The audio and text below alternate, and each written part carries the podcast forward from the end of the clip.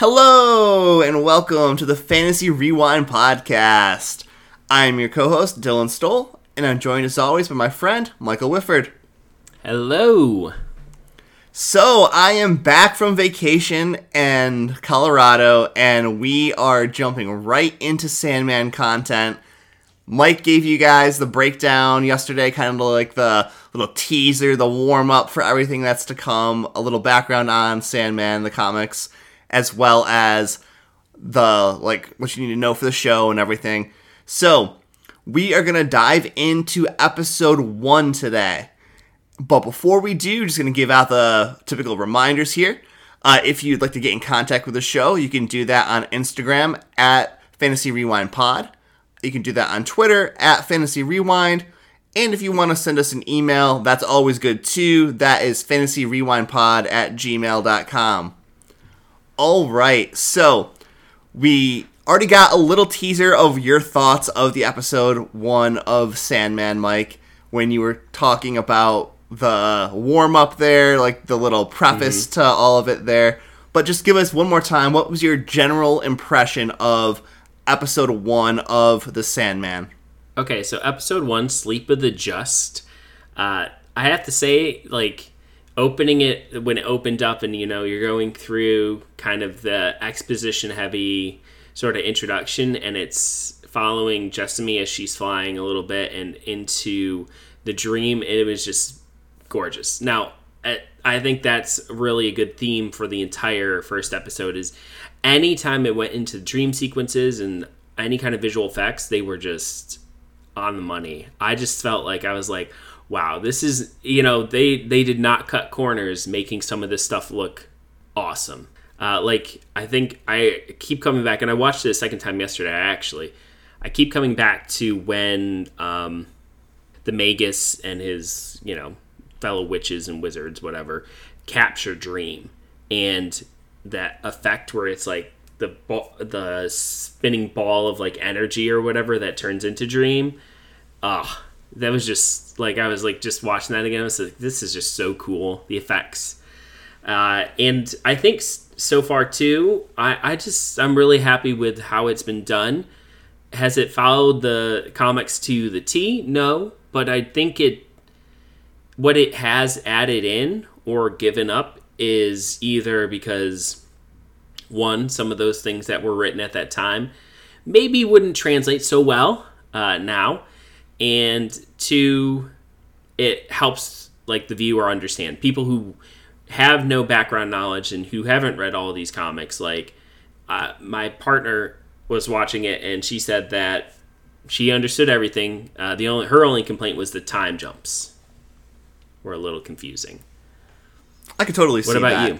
Yeah. so for me, like, so my background with Sandman, um, as I've said before here, I have not read Sandman prior to watching the show here. Mike has given me the first two trade paperbacks to read through, um, and after I watched episode one yesterday, I went and I read the first issue, Sleep of the Just, coincidentally named there. Yeah.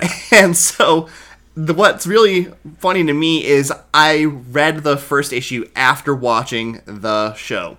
And so, to me, my first exposure to Sandman was the show. I thought the show was great. I thought it was awesome. I thought it was visually stunning, like Mike mm-hmm. said there. I completely was able to follow everything there. I did not mind the time jumps. I thought that they were done really well to show you like just how long Dream was imprisoned. Yeah. And like that was better than waiting like till the end of season 1 for him to break out. Oh, that would have been unbearable. Um, but I thought that it was a really well done show so far. Only watched episode one. Going to be diving into the rest of it shortly here. But as far as like what I think, as far as like the translation from comic to screen after reading the first issue there, so far I told Mike this before we started. I was like, it's a pretty direct page to screen adaptation with a few minor tweaks. Um, like there are some more controversial things that might happen in the in the comics, that I'm not yeah. sure if they'll cover in uh, in the season here. Um, also, like one thing, I'm just kind of getting a little ahead of myself here, but um, in the show, when the one woman kind of like propositions Alex a little bit to like have her meet the Magus and everything. That I'm assuming, yeah. Yeah.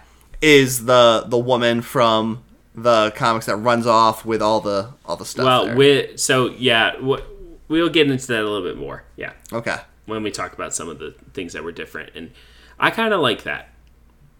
Yeah, I mean, to be honest, like that I thought worked really well on the screen. Like I wasn't questioning it. I was more questioning it in the comics when I when it happened because it just was kind of like bam, this is happening. But um getting back to the show here for the Sandman. All right, Mike, I'm to pass the baton to you and let you kind of lead the discussion on this. So, go ahead, give us what, you, what we got for Sandman here. Okay, so episode one, obviously, we open up uh, dreams talking, sort of explaining the dream world, the waking world, and everything in between. You get it's very exposition heavy, uh, and for me that was a little bit, t- a little, a little bit on the nose. But I under like for me because I already knew I was like, okay, I get it. Let's just get get going. But for people who haven't read it, like obviously that helped and it was needed. Yeah. and that's really important, especially because um, I think sometimes with the Sandman, as you read through the series, it does get a lot more complex. So having it start off just very basic, like I'm Dream that I rule this realm, and I'm going after uh, this loose nightmare, the Corinthian, and um, it's it sort of sets it up in a really nice way that it's you know it's not overly complicated which this world like when i think about it and try to think about how to explain it to people like sometimes i get a little bit lost in like where to jump on because there's so much as you continue reading. And just a disclaimer i have not read the sandman overture which is kind of like a prelude and so some of the differences i may notice may be in the sandman overture like i was talking with dylan earlier with um, morpheus or dream going after the Corinthian. That was not in the original comic in uh, in the trade paperback there, but it makes a lot of sense. And same thing with like Jessamy. She was not in the initial comic, but she could have been in the Sandman Overture. In fact, that was a point of reference when he gets the next Raven, uh, Matthew, who I do want to do like a little episode on and talk about him a little bit because it's really interesting his history in the comics and such. But um, he, it's kind of a point of reference. Like Matthew's like, "What happened to the other Ravens?" and Dream's like, kind of. Mm, he's not really giving too much information on that, but I kind of like that in this one. You did have Jessamy trying to free him, and it was kind of an interesting, like, sort of twist because obviously someone would be trying to free him, right? So I thought that was interesting. Um, but I I did kind of have a little issue with it, and that like if Jessamy or if the Ravens can travel between realms, like you kind of saw at the beginning, why didn't Jessamy go and tell all the dreams and all the other nightmares like, "Hey, our boss is locked up. Let's go and free him." Yeah, like so for me, like I I got the impression you know that Jessamy was kind of watching and waiting for a moment for her, like for her to make her move to try to free Dream in there. And I I don't know necessarily like if she was able to travel freely without Dream between the waking and the dream world or not. But it seemed like to me that she was always in the waking, always watching Dream, always watching uh, the Burgess's house, like watching for a moment to try and strike there. The one thing that did catch me off guard actually was at the very end of episode one, you get a like things to come on this season of Sandman, and you see the next Raven talking, and I'm like, wait, if this Raven Yeah. can talk, why couldn't Jessamy talk? So I, that was kind of an, a weird thing too. I agree Yeah. because in the comics, Matthew does talk. Matthew I, talks oh, I all the fully time. expect it. yeah, he talks all the time. Uh, but yeah, that's a good point. Uh, not to get too off track with the Ravens because I, I do think it's really interesting, but I do want to go back here to the beginning. Um, so the exposition was very heavy. Explains that Dream's more powerful in his realm, which is true. You see him grabbing his ham, uh, helmet, amulet, and the sand. And I don't know if it was really explained very well, but like basically he's put his essence into these items. Um, and they did a better job explaining it in the comics. And to be honest with you, I just don't quite remember the whole reasoning why he did it. And I don't know if he even knows why he did it necessarily. but he's more powerful with his vestments. And so when he does get trapped after confronting Corinthian and those are taken from him, obviously he's in a much weakened state. So I just want to jump in really quick here as well because mm-hmm. I think one of my favorite scenes from episode one was when he first confronts Corinthian and how Corinthian was just like, "Oh my God, please, Lord, don't destroy me!" Like begging on his knees, basically, and just like the image of Dream standing there, all smoky and gas oh, masked yeah. up and everything, was really cool. One of my favorite parts of the of the first episode.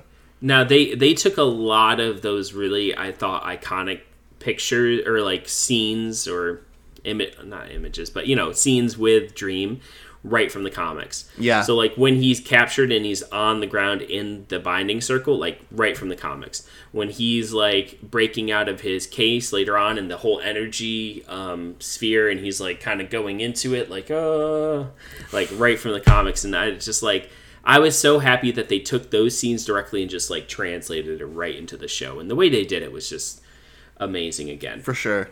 Um, now, cutting in, so we have Dr. John Hathaway uh, and Mr. Roderick Burgess, who is the Magus. And we have um, Alex Burgess, right? Alec, I think. Alec. I'm not sure. Alex. I, I think it's Alex. Yeah. Yeah.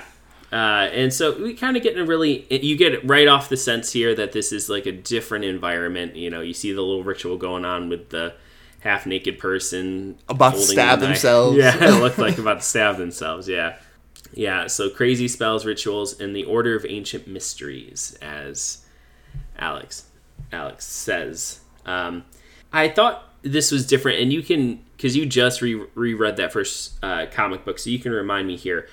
I think the motivation was a little different, wasn't it, for um, the Magus? It would. It was. It was. Um. So in the comic, there, issue one, uh, still sleep of the just, just like this episode title. Um, the motivation was just power and wealth and, Eternal everything, life, and yeah. eternal life. Yeah. So like in the show here, uh, him obsessing over Roderick or everything like that, like his son that died in Gallipoli. You know, that wasn't necessarily in the in the comic there. Also, like I'm sure we'll get into this when we talk about this character a little bit more, but Alex, sorry, Alex in the comics is so much different than he is on the show, and much more, uh, much more likable on the show. I'd agree with that. I think they did a nice job of kind of making you feel for Alex and sort of it, it made the dynamic between having Dream locked away and like Alex being sort of more sensitive and kind of wanting to free him, but doing these things to sort of win over his father's affection. Like it makes the they really tried to make that dynamic more interesting than it was in the comic because in the comic it really was just I'm doing this for power and uh, you know, it, it, there, it was lacking a lot of humanization, and I think with with what some of the changes they did there, it did humanize those characters a bit more. So then we kind of have after they captured Dream, and we have the real impacts of Dream getting captured, and I love that they brought this up and they didn't sacrifice this for the show because I think it was such an important scene that you know leads up. It has ripple effects that kind of go up throughout the entire series in the comics and they're setting this up nicely to do the same thing here. We had some characters mentioned and you saw characters that are going to be important later on uh, people like unity kinkaid um, who are, are going to be very relevant later on now how they do it we'll see i'm interested to see what they choose to keep from the comic and what they don't because some things in the comic were uh, a little graphic. Um, uh, but I think you know the show has definitely said, at least through their language, that they're okay being mature. And Yes, I- yeah. which is the only way to really adapt the Sandman because it does deal with some really dark stuff at times. You know, it has this horror element to it that's really important to it, um, and it would be a detriment if they took that away. Now, I like that again. The real impacts: people not waking up, the sleeping sickness, the waking sickness, like people not being able to fall asleep. Dream being captured was a big deal, and I'm glad that they had that, you know, sort of everywhere. I do wish that kind of filtered in a little bit more into uh, like the Magus's house, like some of that news and like his reaction to it. Like I think that would have been a little bit of an interesting uh, addition to it all. You know, Right, him seeing the repercussions of his actions yeah, firsthand. like Yeah. okay, and maybe just like I don't care, like he hasn't talked to me, I'm not giving him up yet, or something, you know. But we we do we do kind of gloss over that, but uh, that would have been interesting. Yeah, Corinthian showing up, explaining, giving a big exposition dump, I think was important because in the comic it doesn't really explain how they knew to put him in glass and to keep like necessarily keep people awake because they didn't really know who they had. Uh, but I think that was important, and it makes sense too because the Corinthian does not want him getting out, otherwise he's going to be gone. So real So- quick, I'm um, gonna jump in here, Mike. So in the Yeah. comics, I read it yesterday as well. Um, as I said previously, there, um, with the whole like knowing who they had bit of it, the Magus said he pretty much initially knew who he had because he's like, oh, this isn't death. Like, oh, this isn't whoever. This is mm-hmm. good. This is definitely like Dream. This is who this is because Alex was like looking through the books and everything in the comics and like found this page of like Dream in his full regalia and it's like oh the king of dreams or whatever. And he shows his file he's like look I know who we have. And the Magus was just like I was wondering if you'd figure this out for yourself.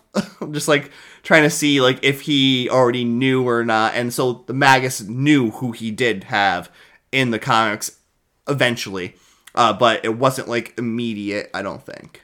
Well, I'm glad they kind of did it this way though because it it sort of it makes more sense. it makes a lot more sense yeah. Yeah, makes a lot more sense.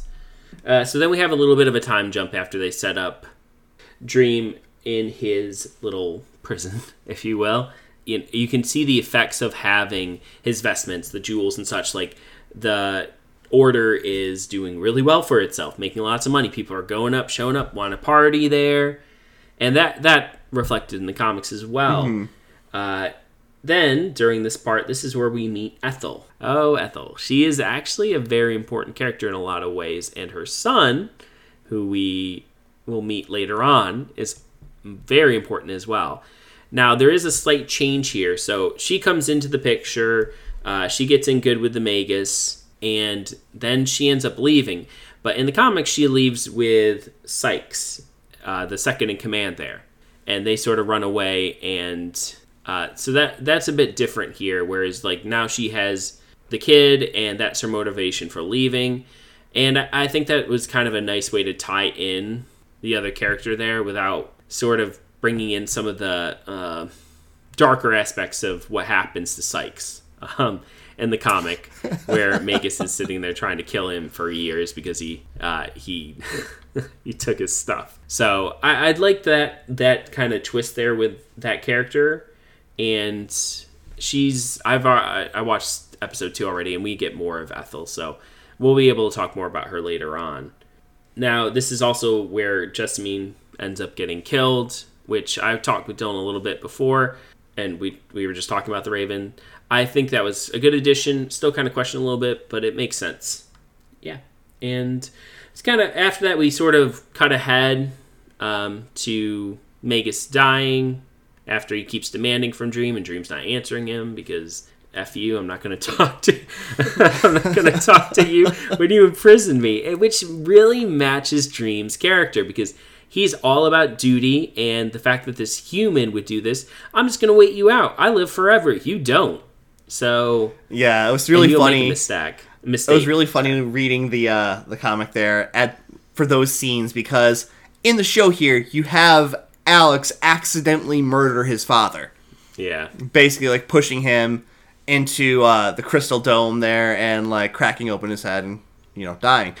Um, in the in the comics he dies of a heart attack, but like Dream the whole time is just like inner monologuing like I'm waiting, I'm waiting, I'm waiting, and he's just like you know being patient and you know just waiting out, and then he finally gets to the point where he's gonna break free, and we'll get to that in a minute here. But he's like now, and like is able to go out and do everything, but you can just see like he's just endlessly patient, waiting for his moment to strike and his moment to get out because he knows that he will get free. It's just a matter of time. Yeah. Uh, yeah. Very true. Um, and we met Paul, who is who ends up being Alex's boyfriend to partner husband. Uh, and I, I really like the age skipped that they did there because we weren't Yeah. sitting through everything that happened that wasn't really important like you did in the comic, where you're seeing kind of uh, Alex's sort of Rapid transition aging. through the years. Yeah. Yes, and I do want to add in too the the big there is a big difference here is that the order by the end is very doesn't have a lot of money, whereas it still seems like they have a lot of money when they have those security guards, right? Mm-hmm. So I do think there's a little bit of difference there. Um, I do want to say though, it seemed like Paul intentionally broke breaks the circle.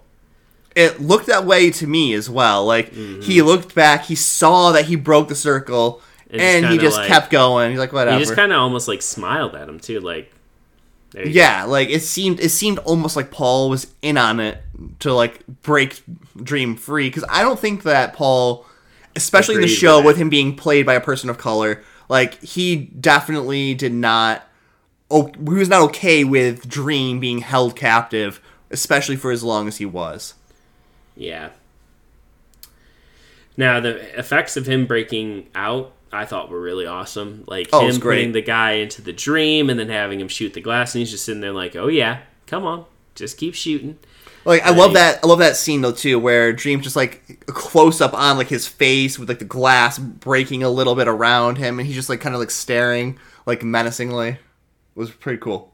Yeah, and then him putting um, Alex in the waking dream, like yeah, That it- sounds was terrifying. yes, it was, and they. I'm surprised they didn't take it a step farther because in the comic, like he's having him do a waking nightmare. And Right, So it's just yeah. constantly like nightmare after nightmare after nightmare, and him thinking he's waking up, but he's not really waking up, and then like yeah, I Yeah. I didn't really get the full scale of what was actually done to him by watching the show one Mm-hmm. time here.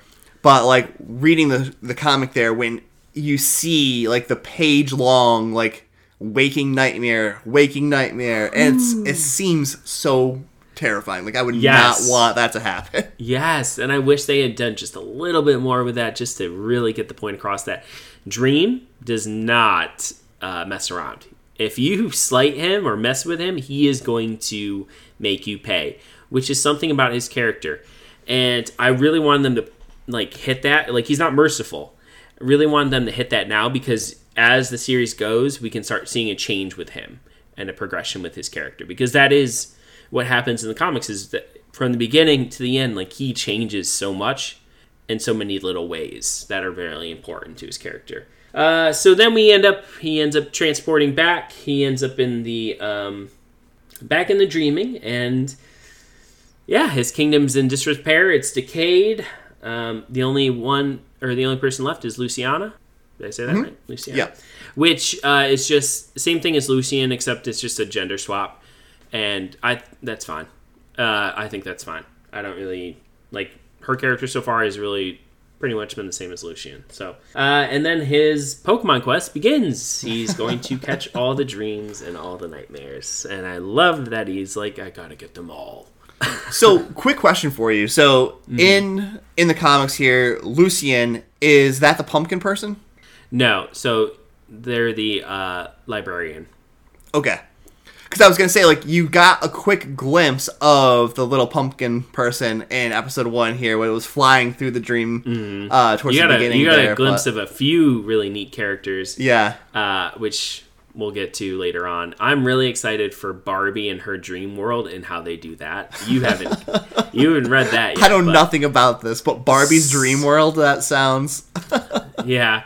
Uh, honestly, I don't even you don't have that.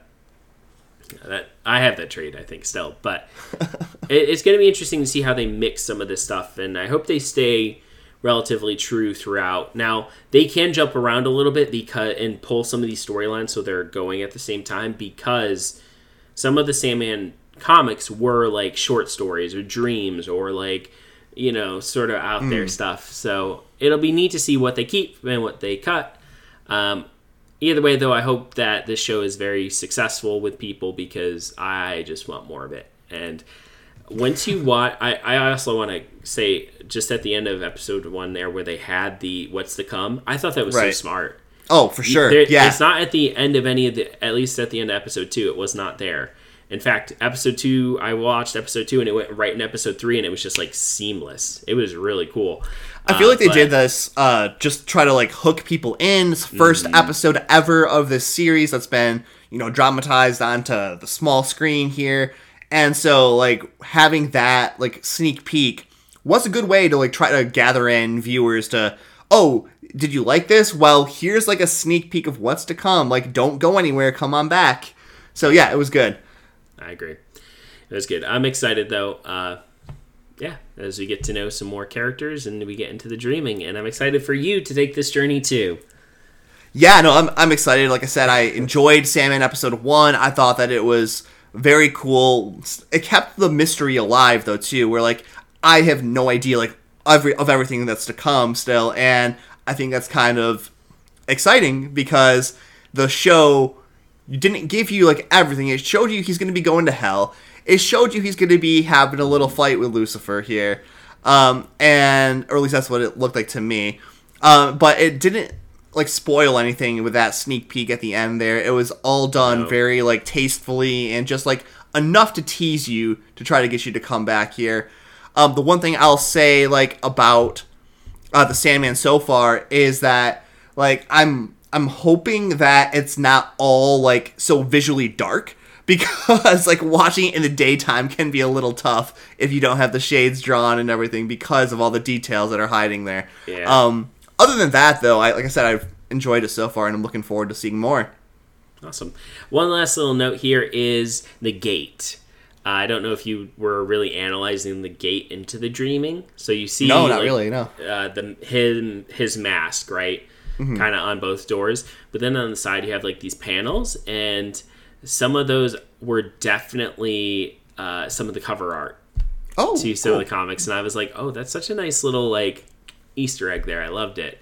But all right, uh, I think that's it for me talking about episode one, sleep, uh, sleep of the just, and I'm ready to talk about episode two whenever you get a chance to watch that.